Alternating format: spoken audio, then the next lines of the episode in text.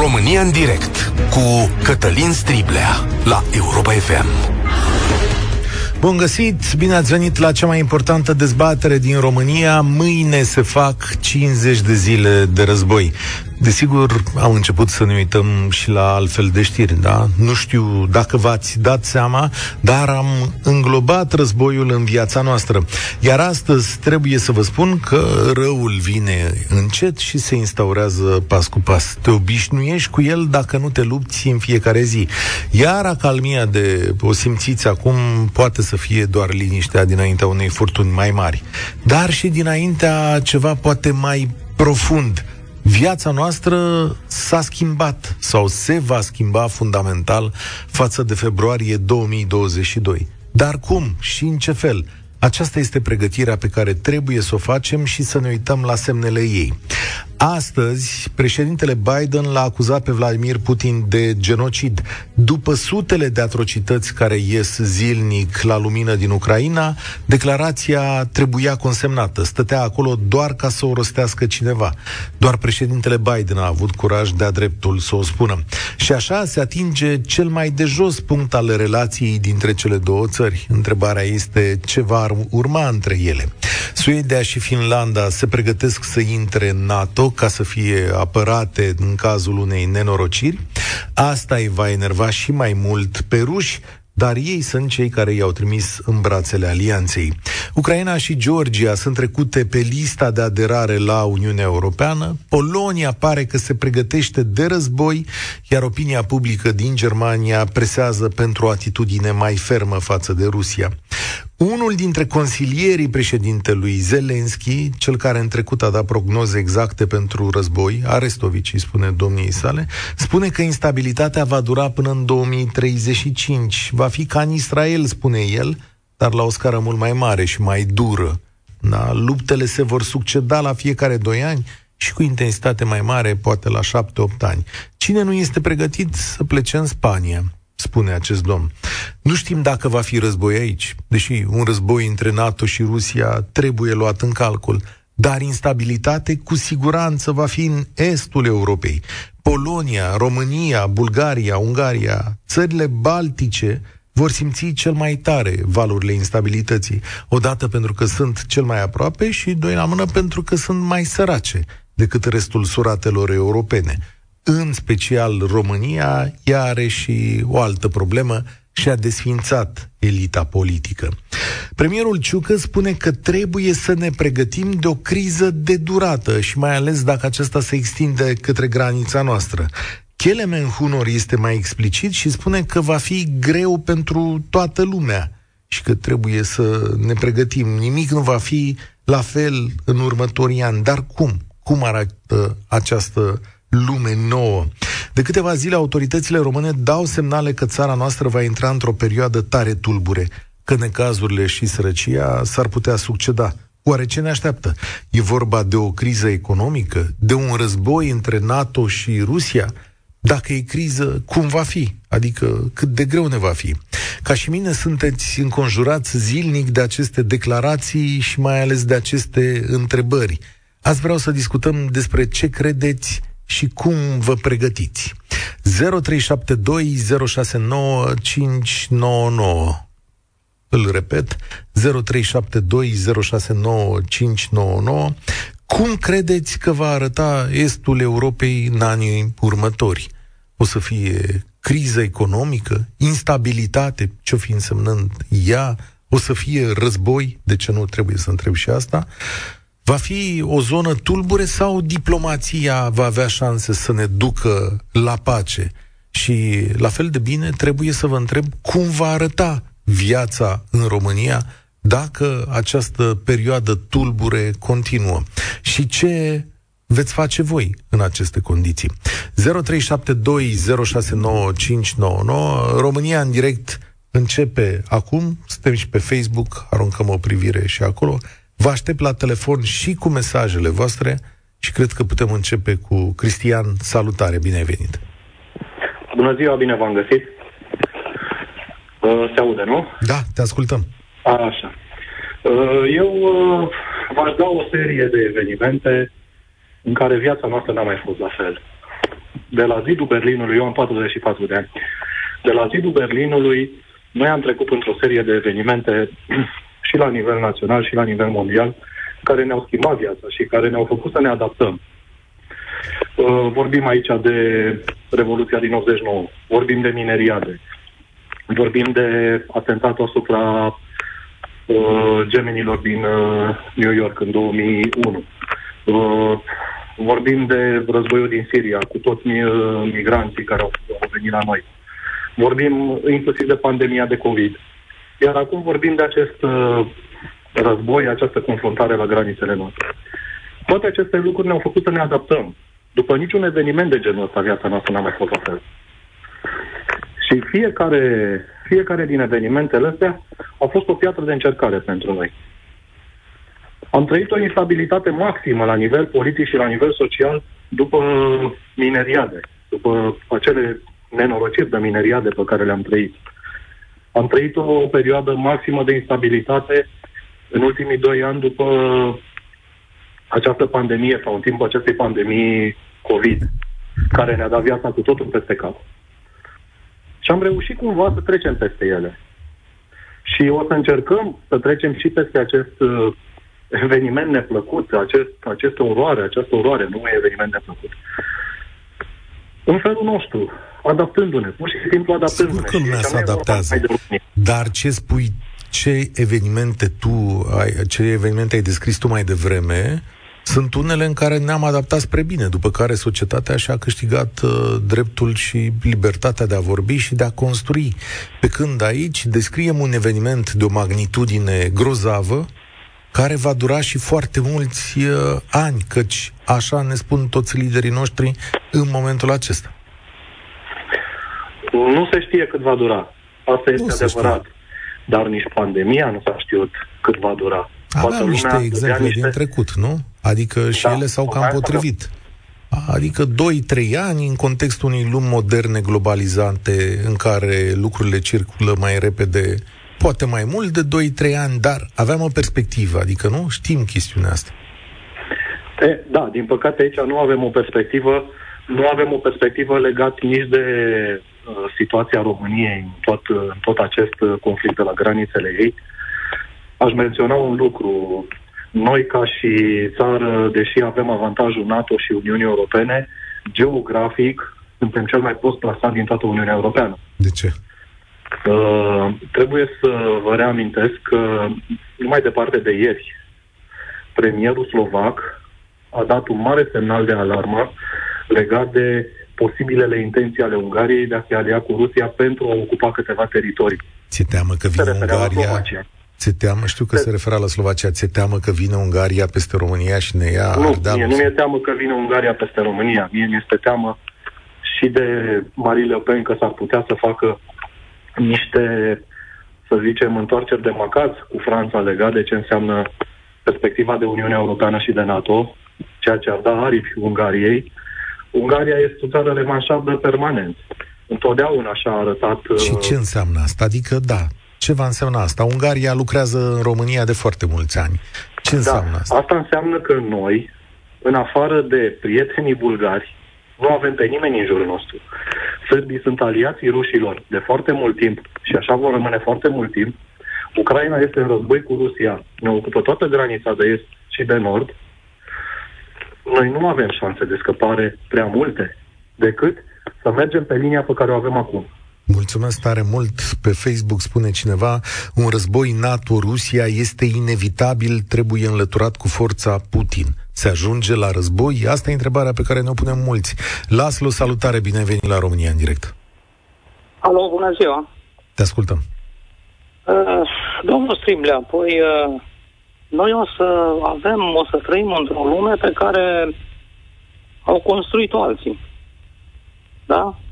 Pentru că dacă ne amintim ce a fost în anii 90 cu Gorbaciov, fostul președinte al rușilor, mă rog, Uniunea Sovietică cum a fost atunci, Gorbaciov a fost un om cu care se putea discuta. Nu era ca Putin.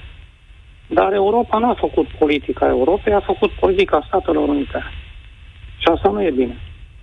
Interesul Europei era să avem relații bune aici noi, cât de cât, atât cât, cât s-a putut, cu rușii, în primul rând.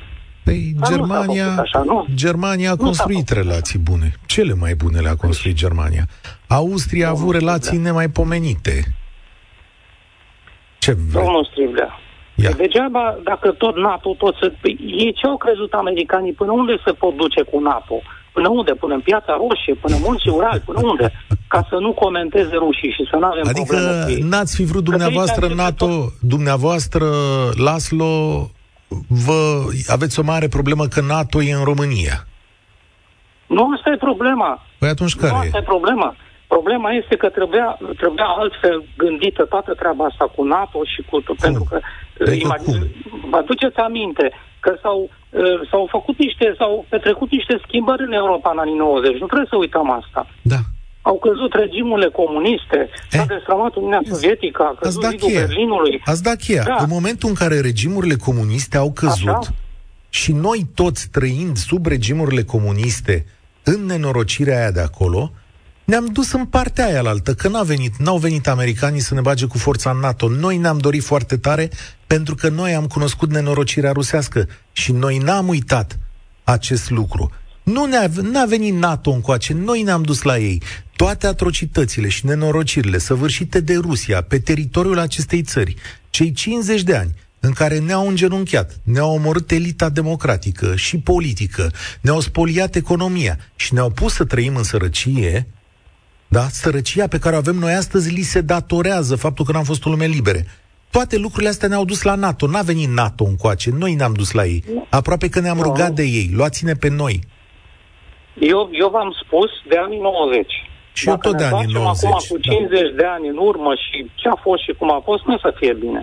Noi trebuia să facem în așa fel încât să nu se ajungă. Nenorocirile astea trebuiau evitate și puteau evitate, puteau fi evitate, dar nu s-a dorit. Ăsta e adevărul. Mm. Ăsta e adevărul. Tot le-au arătat băsul prin gard rușilor până când a venit nebunul ăsta și acum nu se mai oprește. Și acum ne e frică, vorbim toată ziua de război și că va fi război mondial și nu știu ce Dar chestii cum de ați genul fi ăsta. Păi procedat? Nu trebuia, nu Acum trebuia. ai fi procedat la slutul.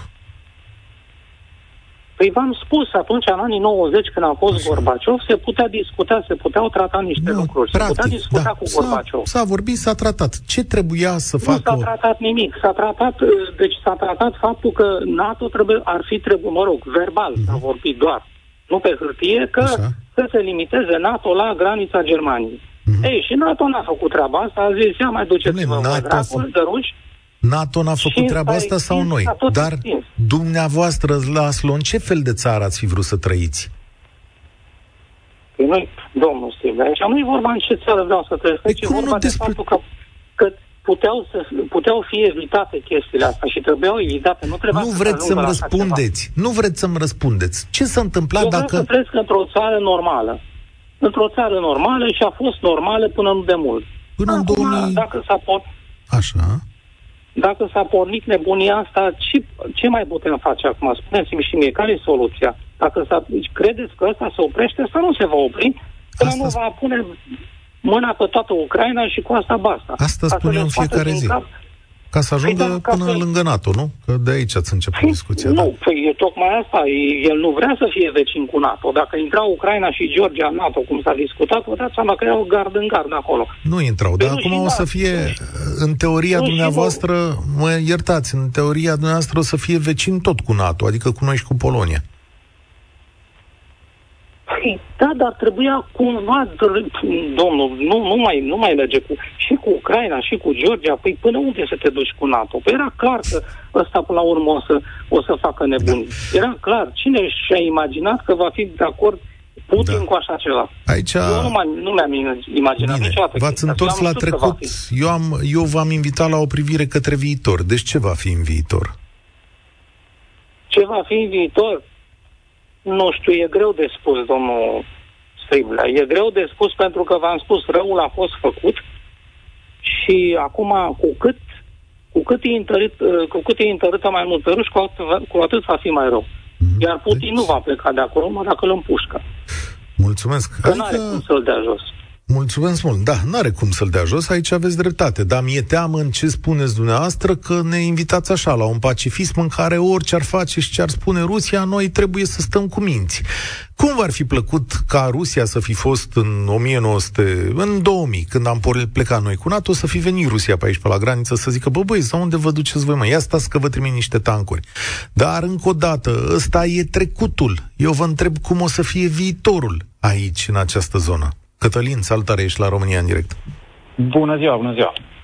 Uh, mai mult război. Mai mult război. Unde? Da. Până unde vine războiul ăsta? Că în Ucraina uh, e clar că o să fie război multă vreme. Da? Uh, poate în Israel? În Israel? Da. Păi ce Pentru trebuie să Este o... Păi, de ce, nu ne uit... de ce nu ne uităm la ce, uh, ce se fierbe și acolo? Iranul, care pre, tot pregătește arme nucleare, este uh-huh. sub uh, o alianță cu Rusia, uh, Siria, care este prietenă cu Rusia și după ce tot europenii tot uh, cred că o să facă mai multe presiuni peste Rusia, ce ar fi când Europa nu o să mai aibă, nici din partea, din zona aia nu o să aibă resurse petroliere. Va mai mult război, nu? Da, dar nu, nu, nu mi-e clară teoria noastră. Deci spuneți așa, un război mondial cu mai multe focare, adică unul în Europa, da. unul în Orientul da. Deci, apropiat. Deci, Iranul, acum, era a, puțin înainte de a începe uh, războiul ăsta, totuși Iranul încă mai avea niște restricții, nu? Da, le are în continuare, stați liniști. Da. Credem? Păi parcă că, totuși, vor, a, când a început cu a, Europa să facă restricții asupra Rusiei, cumva parcă a apărut o știre că Iranul a dat petrol Europei. L-a dat degeaba? Da. Nu pot să zic nu cumva dacă l-a asta dat acoperi... Nu l-a dat degeaba, dar nu da. cumva ca să închidă ochii și pentru uh, prelucrarea uraniului de la ei? Nu știu să-ți răspund la chestiunea asta. Pare așa o mega teorie la care nu, nu mă pricep. Dar ce îmi spui tu uh, să bate cap în cap cu teoria ta despre război. Zic că, din potrivă, dacă Iranul colaborează și se supune unor, unor standarde europene, mi se pare chiar că zona se calmează, nu? Pentru că Iranul e una dintre țările problematice ale zonei.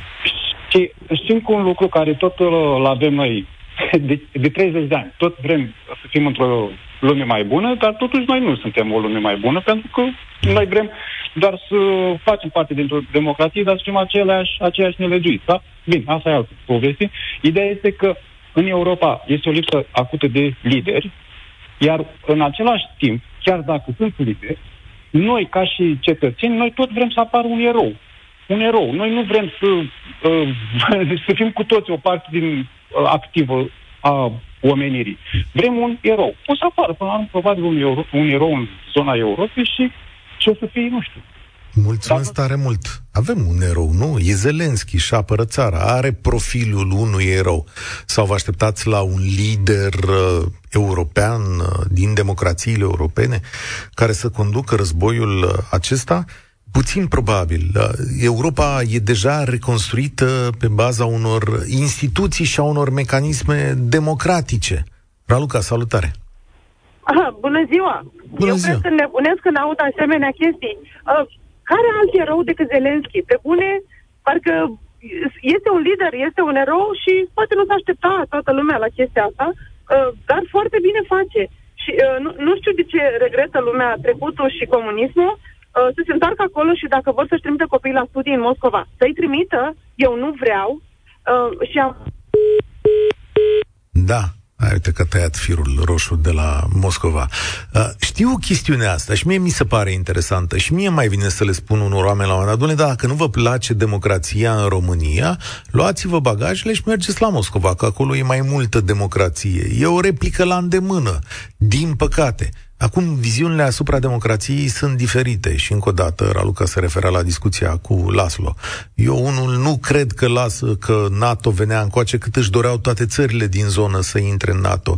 Cine a stat sub cizma rusească sau i-a cunoscut, știe foarte bine că are de ce să se apere. Și Ucraina și crimele comise acolo sunt un nou exemplu în direcția asta. De asta fug toate statele astea despre Rusia. Nu e că vine NATO aici.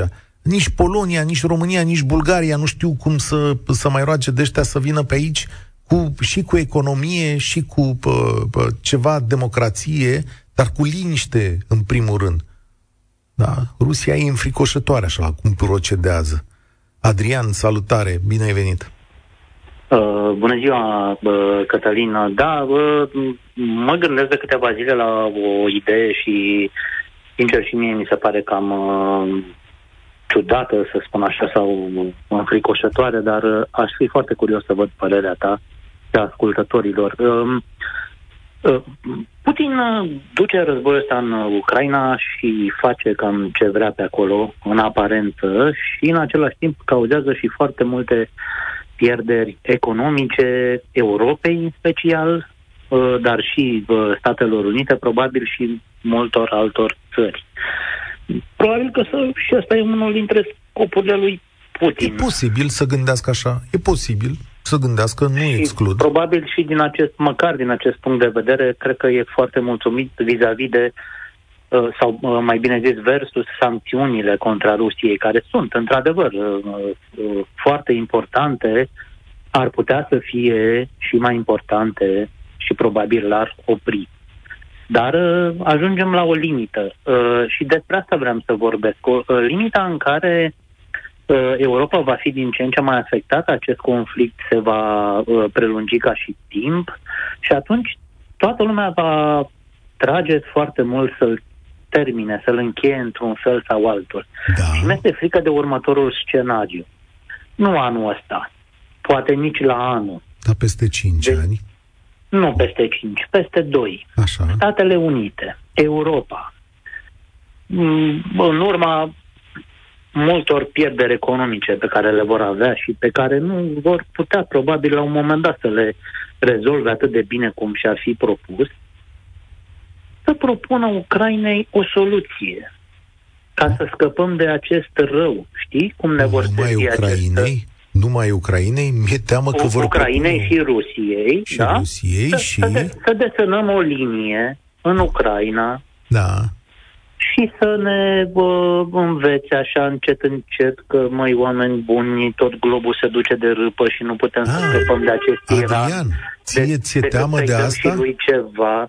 Uh, eu Știi de ce cred că mi-e așa se va întâmpla. Știi de ce mi-e teamă? Ca uh, domnul Putin să ia creionul ăla și să zică, pe cum, ne oprim în Ucraina? Nu, nene, ne oprim mai încolo. Hai să vedem Da, cum e cu Polonia, într-adevăr. hai să vedem cum e cu... Eu uite că Ungaria e deja la noi. Hai să fie linia asta până după Ungaria. Mie Da. de aia mi-e teamă. Nu că, vine, Și mie. nu că vine Putin cu trupe pe aici. Dacă își trimite niște guverne din astea care să-l aplaude, știi?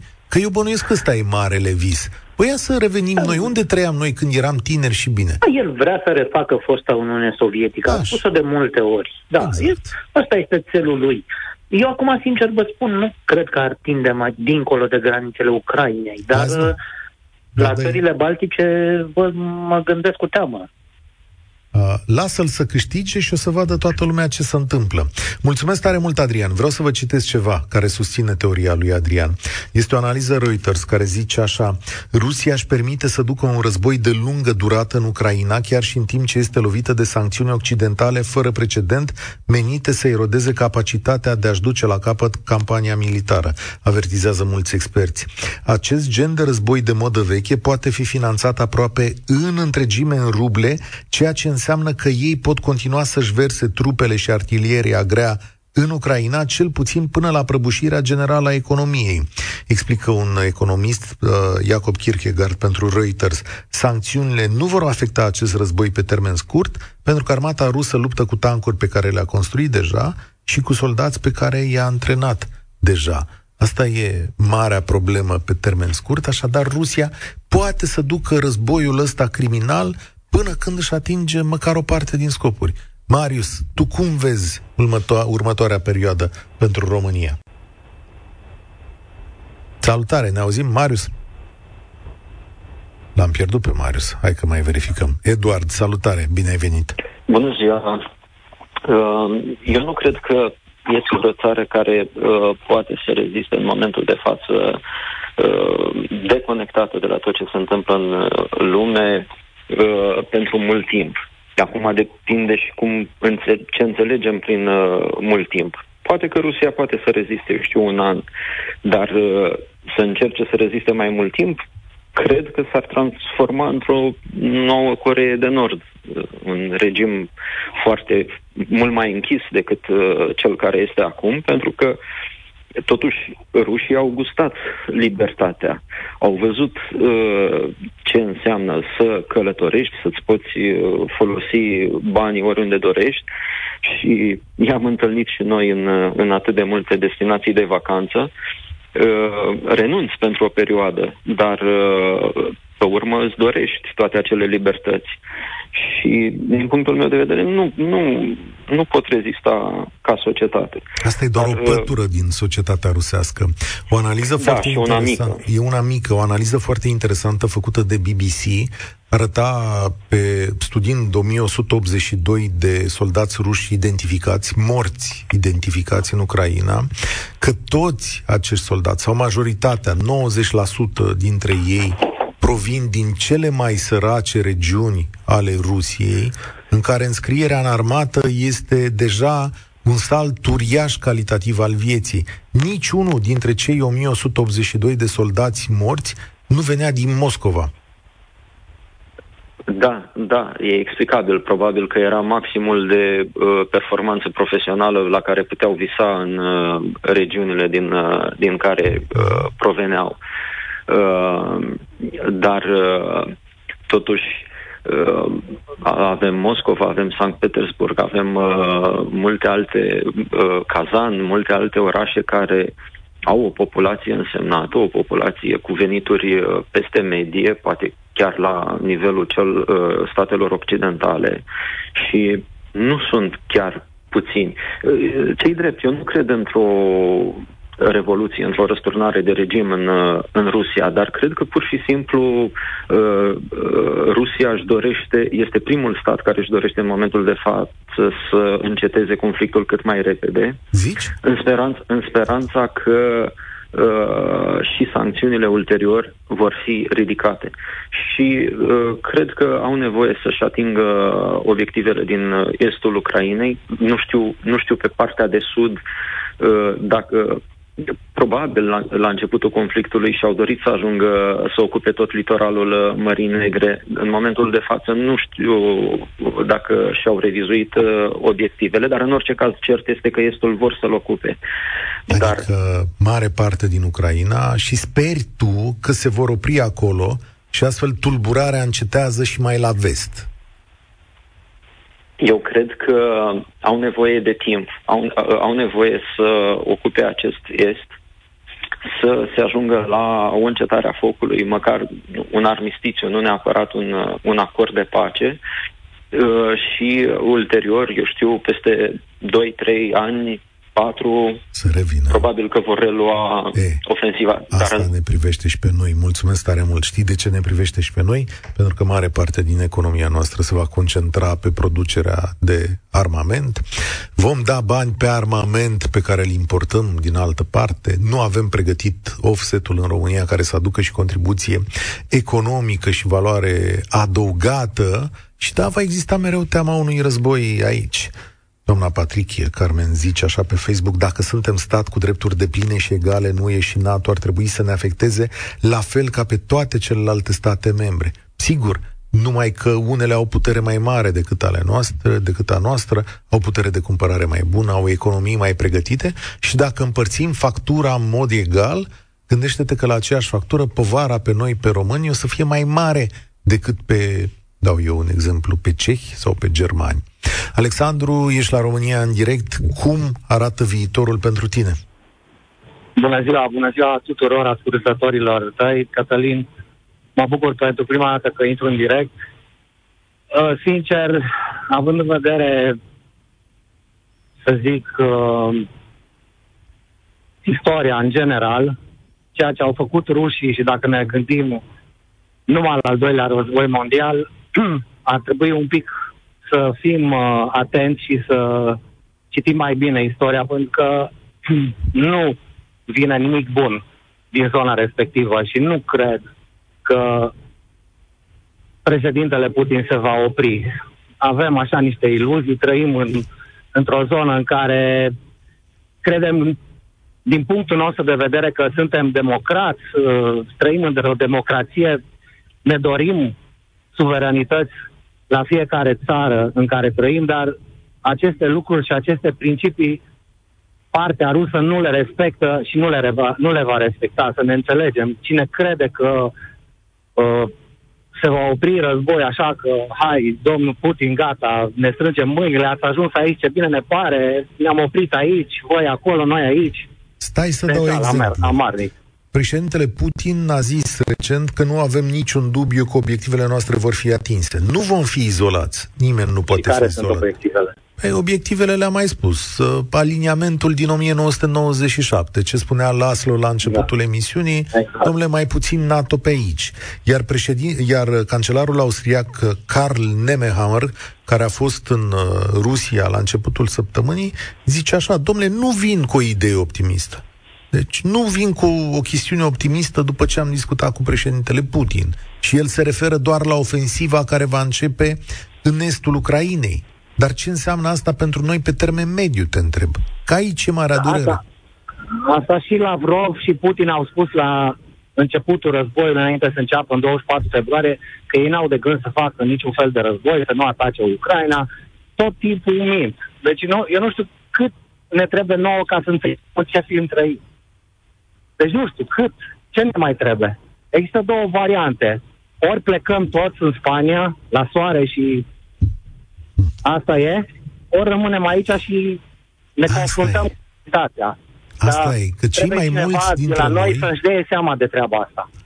Eu am văzut trei declarații în trei zile succesive ale înaltor demnitari români, da, președintele, premierul Ciucă și Chelemen Hunor, și toți trei vorbeau de o criză de durată, adică noi ar trebui să ne uităm cu Da, atenție ei la știu mai declarații. mult, clar. Da. Ei știu mai mult decât noi, dar nu ne spun. Deci să ne înțelegem. Da, da, ți-au dat semnalul și eu aici vreau să ne pregătim împreună, să vorbim împreună. Adică oamenii ăștia e clar că au vorbit între ei, au venit, au comunicat populației, domnule, vor veni Păi- lucruri grele și mai Dar nu o grele. să poată să spună că o să vină Putin și nu o să oprească nici la Odessa, nici la Chișinău și poate nici la Iași. Să ne înțelegem. Dacă NATO nu are niciun fel de atitudine directă să explice cam cum stau treburile, cu toate riscurile care le aduce această hotărâre, înseamnă că domnul Putin poate să facă ce vrea, când vrea, unde vrea și cum vrea. Asta e foarte posibil. De aici pregătim răspunsurile. Marian, salutare, ești la România în direct. Ce înseamnă, domnule, instabilitatea asta și criza asta? Nu-l avem. Mihai, salutare, e rândul tău. Bună ziua, Te ascultăm. domnul Cătălin. Uh, opinia mea, părerea mea proprie. În primul rând, noi oamenii, de când suntem pe pământul ăsta, ne-am tot omorât între noi. Nu e nici primul și nici ultimul conflict. Nu o să fie.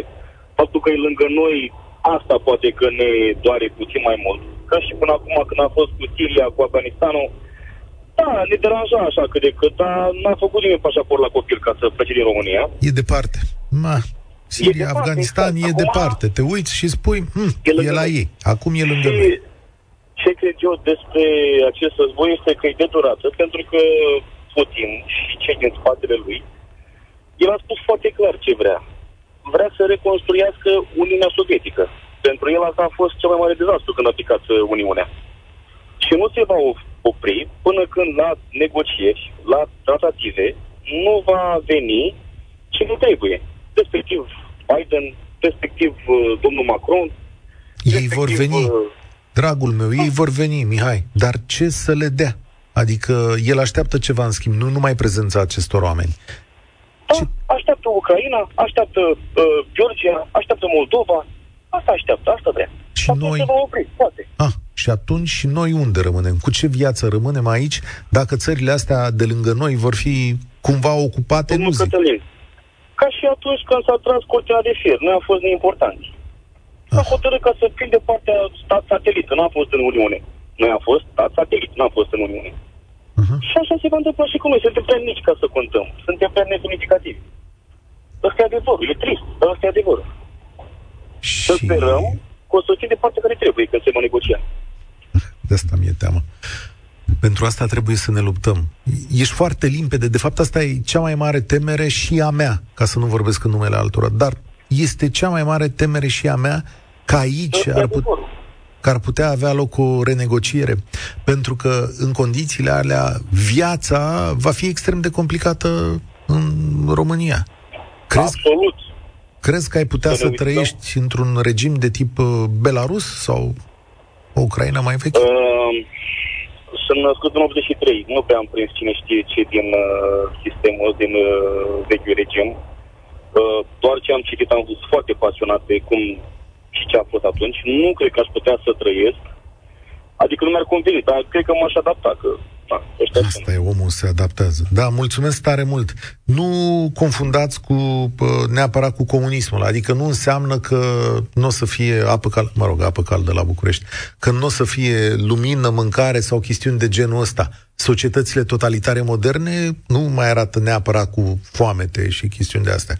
Foamete, pă, lipsă de alimente, penurie de câte una alta, criza energetică o să avem ca urmare a războiului. Dar un regim totalitar va interzice, în primul rând, libertatea de opinie, libertatea de gândire, transferul democratic al puterii și va instaura corupție și tăcere.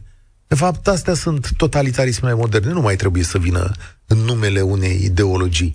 A, Poate libertate de mișcare? Unde suntem? Marius, salut, bine ai venit la România în direct.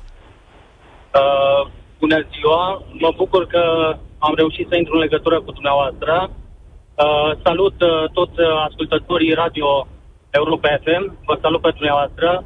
Punctul meu de vedere ar fi următorul. Uh, ar fi bine să cântărim neîncrederea față de Rusia, pentru că uh, ce fac ei acolo este război, nu este operațiune militară sau operațiune de liberare a ucrainienilor sau a rusofonilor din Ucraina, este o, o minciună.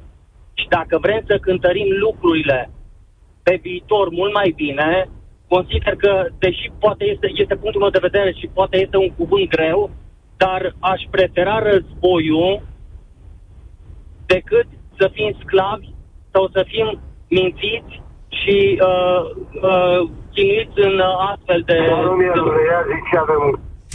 Da, mă iertați, o fost stația E- pornită. Stația, stația, da. Ce mai fac coleguții? A, Uh, știu ce vă aud un spui. pic mai rău, dar... Știu ce, uh, știu ce punctul meu spui. de vedere, uh, radioascultătorii dumneavoastră, uh, cei care au fost înainte, înaintea, mă scuzați, am și emoții, cei care au fost înaintea mea, au punctat foarte bine niște lucruri legate de, de balanța aceasta între nu poți să faci, uh, nu poți să faci uh, nu știu, înțelegeri cu o persoană neîncredere. Nu poți să faci o afacere uh, cu un om în care nu ai încredere. Nu poți să uh, uh, semnezi niște tratate sau uh, ați văzut că foarte mult uh, s-au încercat uh, medieria aceasta a războiului. Dar nu s-a putut. Nu, nu poți să te duci la, uh, la Putin cum uh, era ceva de genul Hitler. Cum, cum să te duci la el că n-ai ce face? Trebuie tăiat rău de la rădăcină. Adică... Vă Adică- mulțumesc mult și mă iertați pentru emoții. O zi frumoasă. Drum bun, ai grijă de tine, Marius. Da. Dar ca să facem asta, Putin ar trebui înfrânt. Câtă vreme domnul Putin este aici, la marginea noastră, viața va fi enorm de complicată. Adică lucrurile nu se vor așeza bine. Este corect să știm că viața dinainte de februarie 2022 nu o să mai existe. Că pe termen mediu și lung aici am putea avea un război. Asta înseamnă, în primul rând, criză energetică pentru noi, prețuri mari la energie, poate prețuri mari la alimente, o societate instabilă, cu temeri și poate în cel mai rău caz o negociere pentru influență în zona aceasta. Mulți dintre noi poate se vor gândi de două ori când vor trebui să trăiască în România, dar ce avem de știut din acest moment generațiile care aleg să rămână aici este că avem de dus o luptă zi de zi, zi de zi, în care va trebui să separăm răul de bine. România în direct se încheie aici. Mâine vreau să vă aduc o rază de speranță. O să fie invitat la emisiune preotul uh, romano-catolic Francisc Doboș. Vă doresc tuturor spor la treabă. România în direct cu Cătălin Striblea la Europa FM.